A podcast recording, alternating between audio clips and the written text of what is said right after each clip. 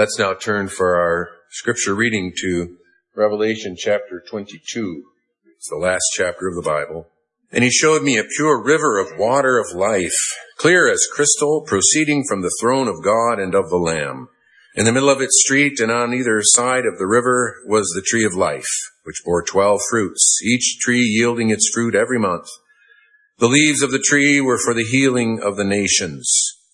And there shall be no more curse, but the throne of God and of the Lamb shall be in it, and his servants shall serve him. They shall see his face, and his name shall be on their foreheads. There shall be no night there, they need no lamp nor light of the sun, for the Lord God gives them light, and they shall reign forever and ever. Then he said to me, These words are faithful and true. And the Lord God of the holy prophet sent his angel to show his servants the things which must shortly take place. Behold, I am coming quickly.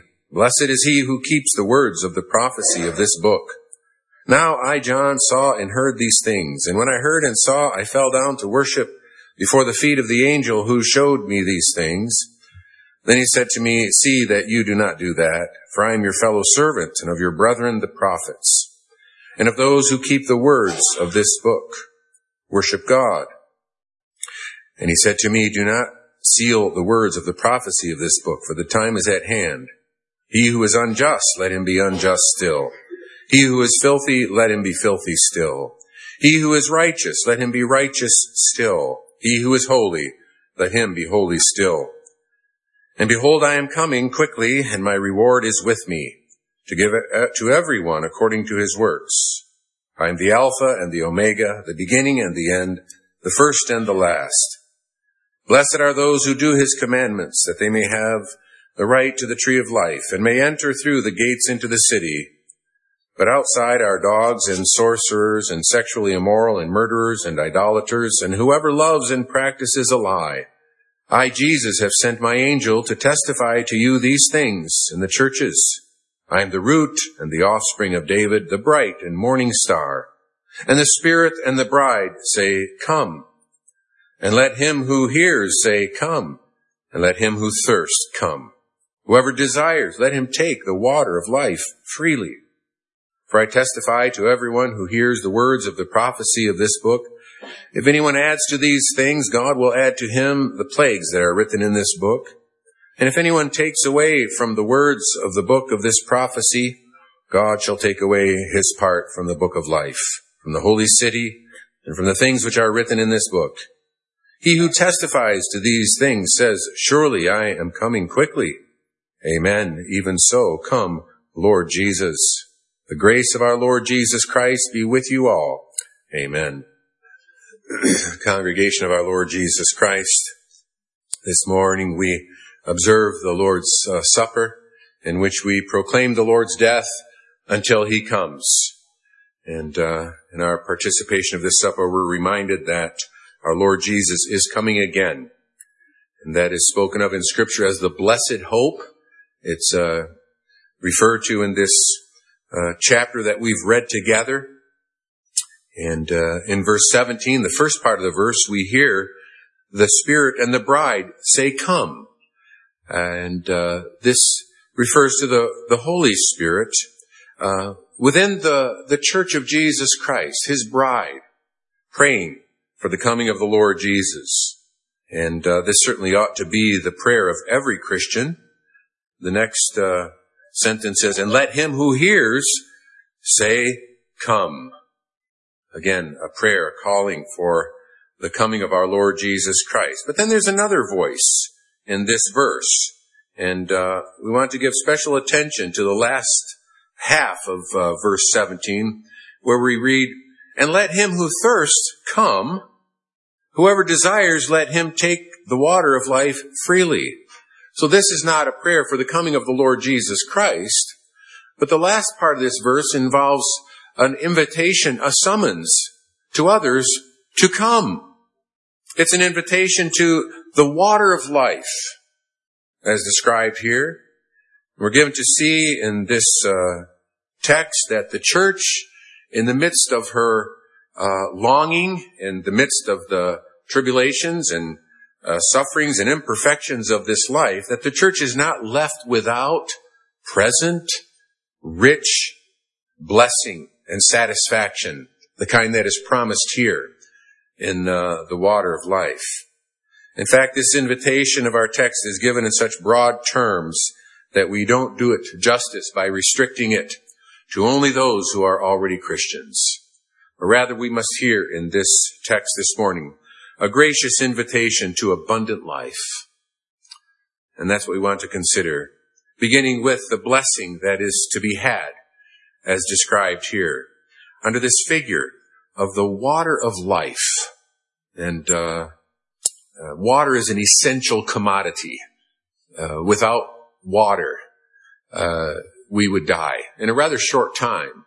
A few days uh, is all it takes. And that's a fitting figure then to express the critical need of our souls. Ultimately, the need of our souls for God.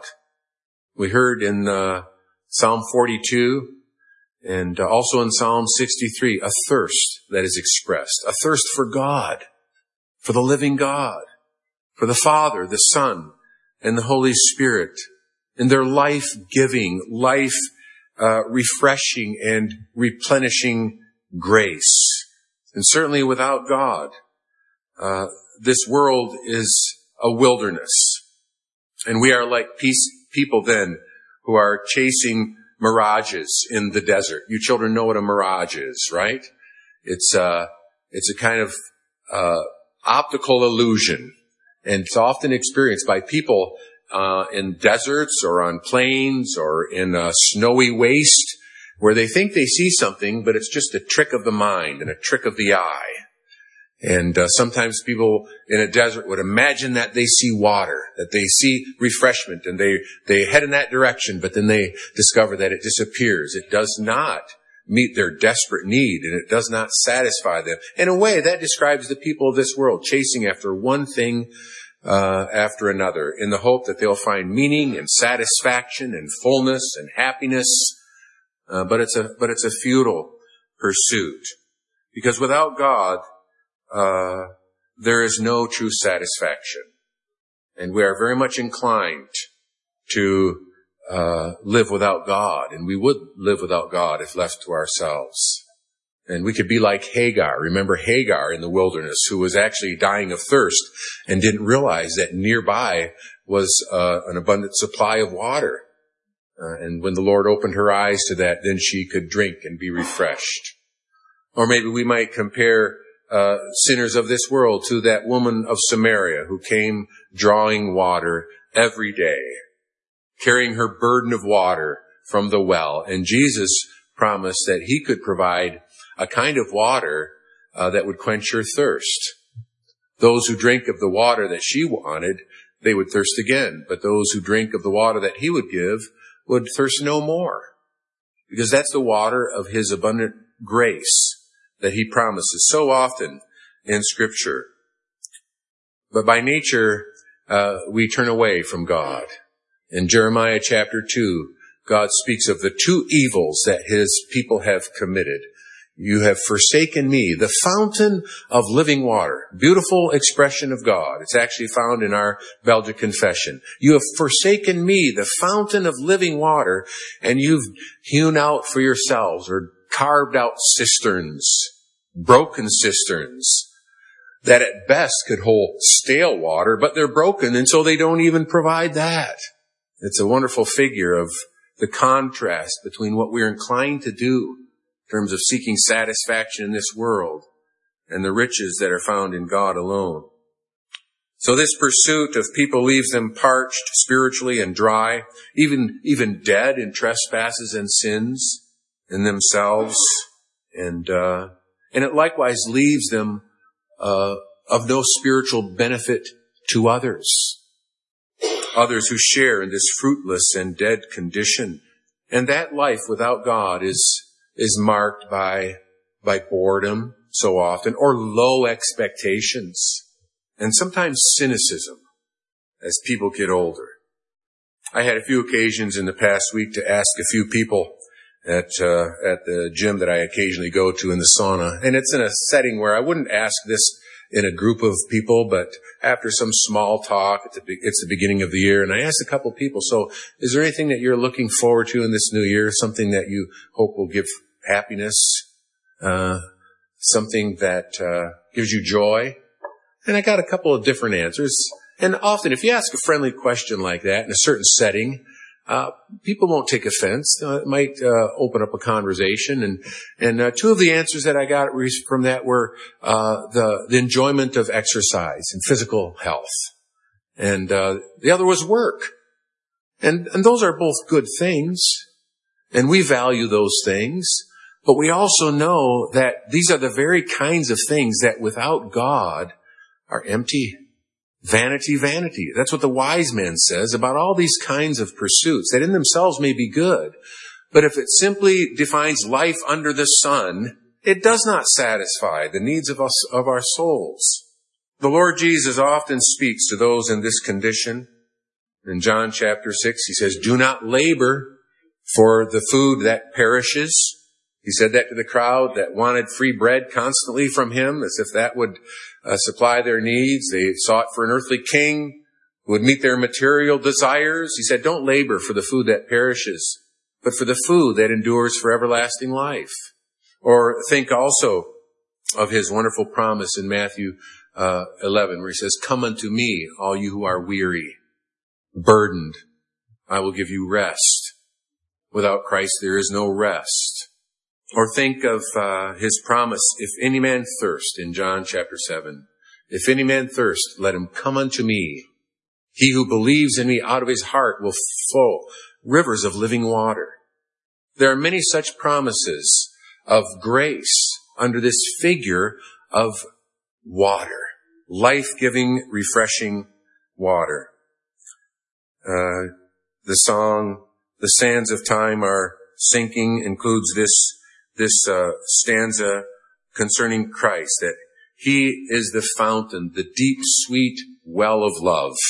The streams on earth I've tasted, more deep I'll drink above. A poetic expression of the fullness of Christ as uh, an overflowing fountain, because in Christ all the promises of God's word are fulfilled. And so in this invitation of our text, which says, come, let him who thirsts come. This is an invitation to, to drink deeply of such promises, which are certain and sure in Christ. Such promises as we have in uh, passages like uh, Isaiah chapter, chapter 55. Listen carefully to me and eat what is good, and let your soul delight itself in abundance. Incline your ear and come to me. Hear, and your soul shall live. Or in the first chapter of Isaiah, Come now and let us reason together, says the Lord. Though your sins are like scarlet, they shall be white as snow. Though they are red like crimson, they shall be as wool. If you are willing and obedient, you shall eat the good of the land. The promise of forgiveness of sins. That's probably the, the first and foremost answer to the question. Well, what, what do these blessings that are promised uh, really entail? Promises of what? Well, promises of that which meets our most desperate and our first need before God, and that is the, the forgiveness of sins, the blessing of reconciliation with God. We're going to read later from 2 Corinthians chapter 5, where we're told that God was in Christ reconciling the world to himself, not imputing their iniquities not holding them to account for their sins, right? Blessed, we heard. Blessed is the man whose transgressions are covered. Blessed is the man, woman, boy, or girl to whom the Lord does not impute iniquity. And of course, that great blessing of forgiveness of sins is a promise that is yes and amen in the Lord Jesus Christ who, who shed his blood for us who himself knew no sin, but was made sin for us, that we might be the righteousness of God. So the promise of forgiveness of sins, we never get beyond that. We never lose our need, and Christians never lose their appetite for the riches of such promises of mercy to us who remain sinful in so many respects. And then there is the promise of the renewing work of the Holy Spirit. The promise of uh, the Spirit's work of renewing us after Christ's image. The promise of holiness and strength. The promise of, of joy and fruitfulness. Think of that uh, passage I quoted from John chapter 7. Whoever believes in me, out of his heart shall flow rivers of living water. And that means that not only those who drink of Jesus will themselves be satisfied, but their lives will become fruitful. They will become a source of blessing to other, others. So that's what we need to hear. Uh, we need to hear of these blessings that are promised. Let him who thirsts come. It's an invitation to Christ who is the only and who is the all sufficient answer to our need. In him there is constant healing, healing of the mind, healing of our souls. In him there is the forgiveness of sins, spiritual refreshment and satisfaction. Well, that leads us to consider secondly, those to whom it, or we should say those to whom he is offered. Let him who thirsts come. This thirst is a universal condition of mankind. And uh, again, as we've already indicated, it involves a kind of dissatisfaction and restlessness that is a result of man's alienation from God. And we have to be clear in the fact that no one is exempt from that because people cannot be truly happy or satisfied without God. Uh, Isaiah 57 describes the wicked as like the troubled sea when it cannot rest. Those waters cast up mire and dirt. And I realize that that is often, often discovered in hindsight. In other words, when people become believers, they're able to look at their past life with uh, a different perspective. And maybe in the midst of the pursuit of pleasures and things, they were so busy that they didn't really stop and consider whether or not the things that they're living for really bring peace to their souls. But when they find true peace, well, then they're given, given a different perspective also on their past. And so simply because people do not have rest and peace without Christ doesn't mean that they always are aware of it. That they would say, oh yes, that's true of me. In fact, there are many passages of scripture that are calculated to wake people up to the fact that they do not have peace. Think again of Isaiah chapter 55 where it says, Why do you spend money for what is not bread and your wages for what does not satisfy? It's calling people to wake up to their foolishness. It's a kind of passage that addresses them directly as if to say, let there be no doubt. The Lord means you, whoever you are, as you try to quench your thirst in this this cursed world with the kinds of things that his ha- it has to offer, realize that it is futile. And that helps us to also understand that, that thirst here is not, it's not uh, a qualification. It's not some uh, certain condition that people must meet in order to come to take of this water of life.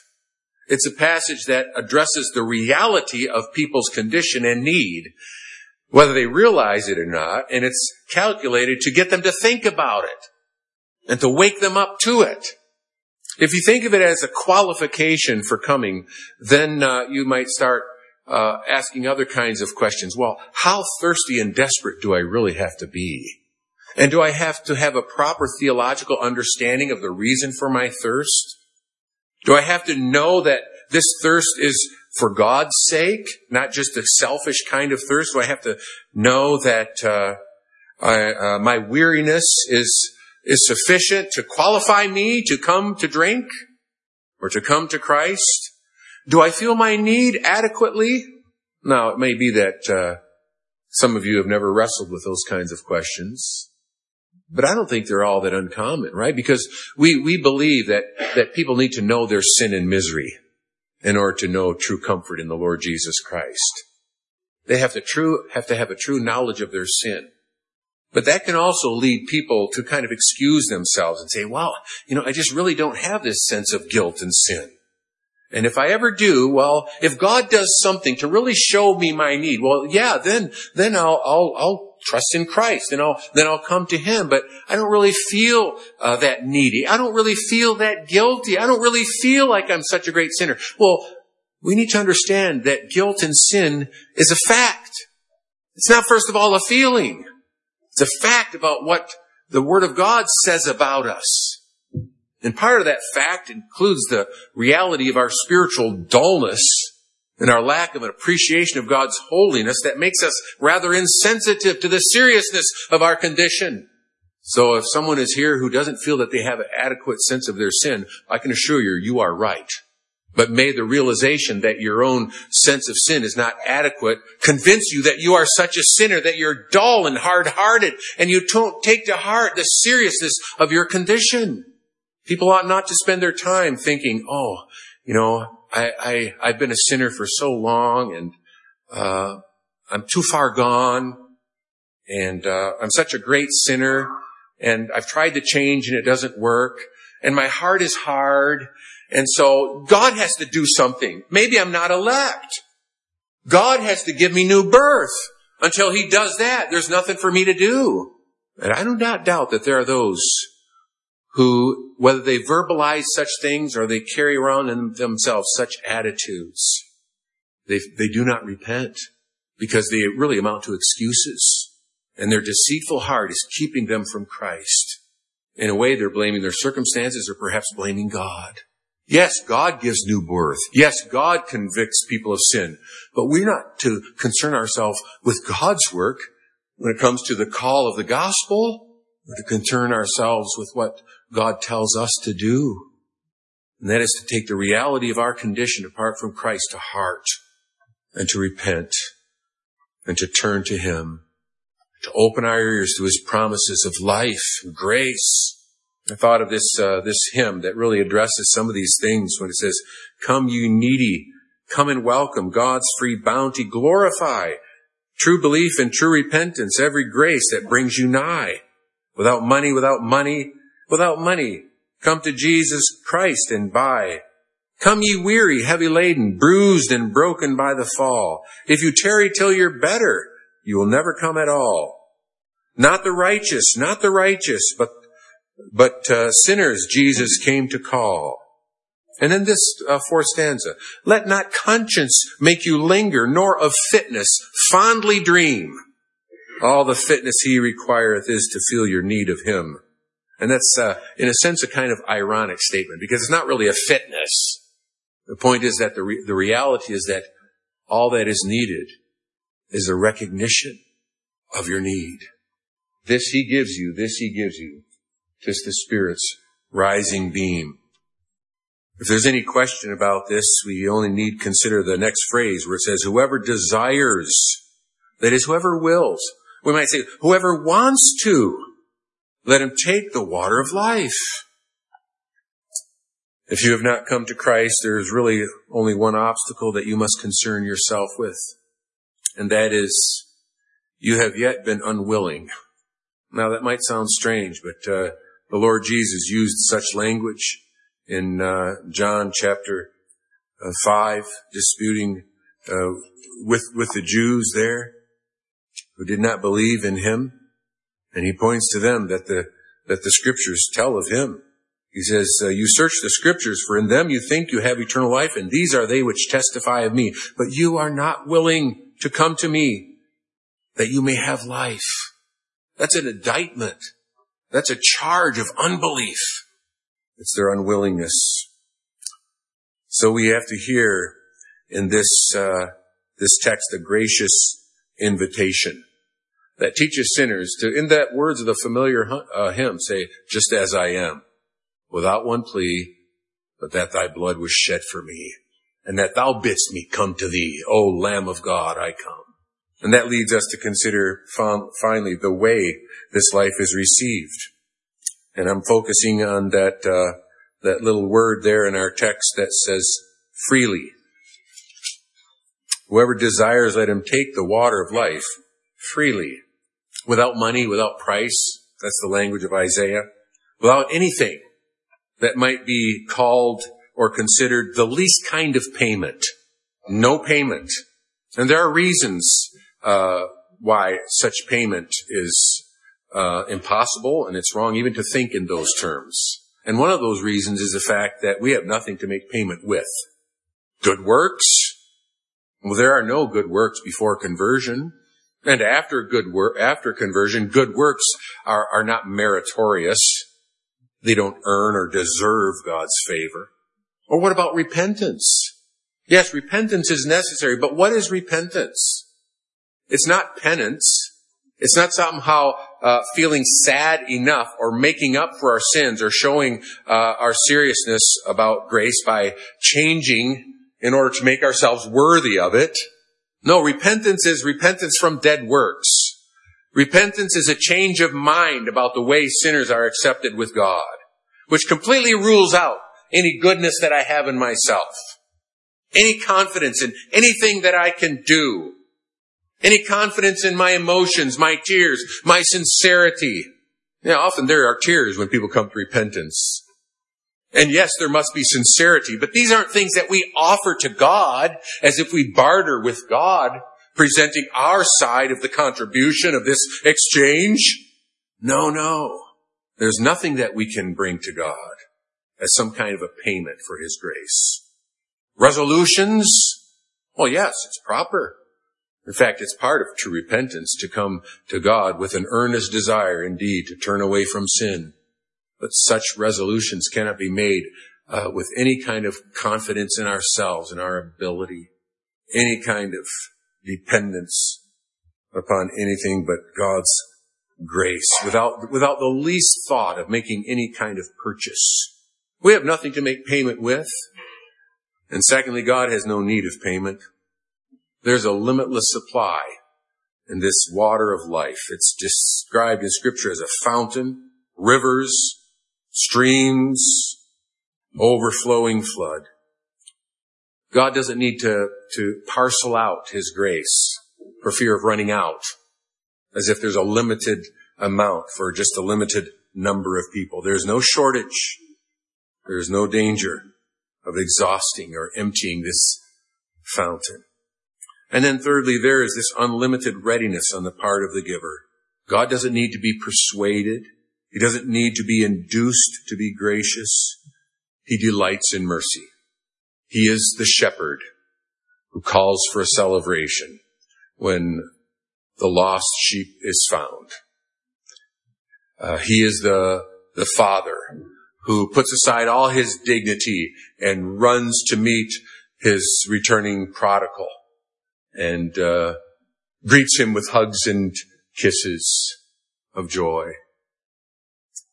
No one who comes to take of the water of life will be denied. And that means that we are each one of us here invited to come. Let us not fail to hear this wonderful invitation. Now some of you might be saying, well, pastor, it sounds like an evangelistic sermon to unbelievers. Well, if there are unbelievers uh, here this morning, I hope that you hear Christ calling you to himself, to turn from all self-confidence, to face your need and to come to the Lord Jesus Christ. But I would uh, object to the thought that it's not suitable for, for Christians. I mean, think of the Psalms that we sung that also include the experience of thirsting for God and the deep realization that God is our life and we need to come to Him and we need His grace. We need to be replenished with His comfort, with His help, with the assurance of His forgiveness and we come to the Lord's Supper really in the same way as sinners come to Christ for the first time. Spiritually thirsty and dry in ourselves.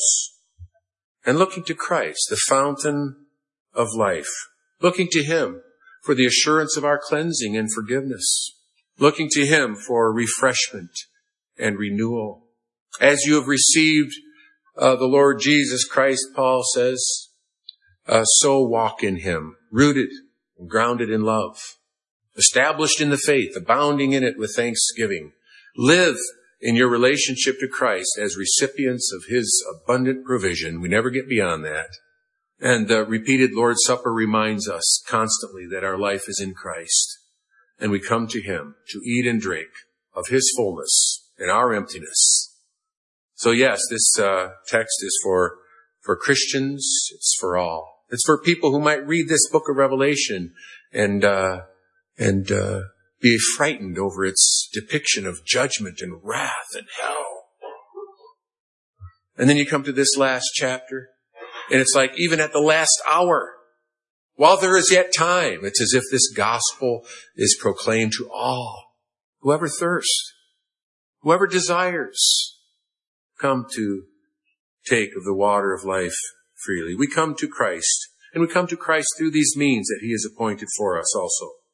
Fixing our, our thoughts on the wonder of His love, the bounty and freeness of His grace revealed in Christ who gave Himself for us, who shed His blood for the forgiveness of our sins. A blood that is completely adequate. Nothing needs to be added to it.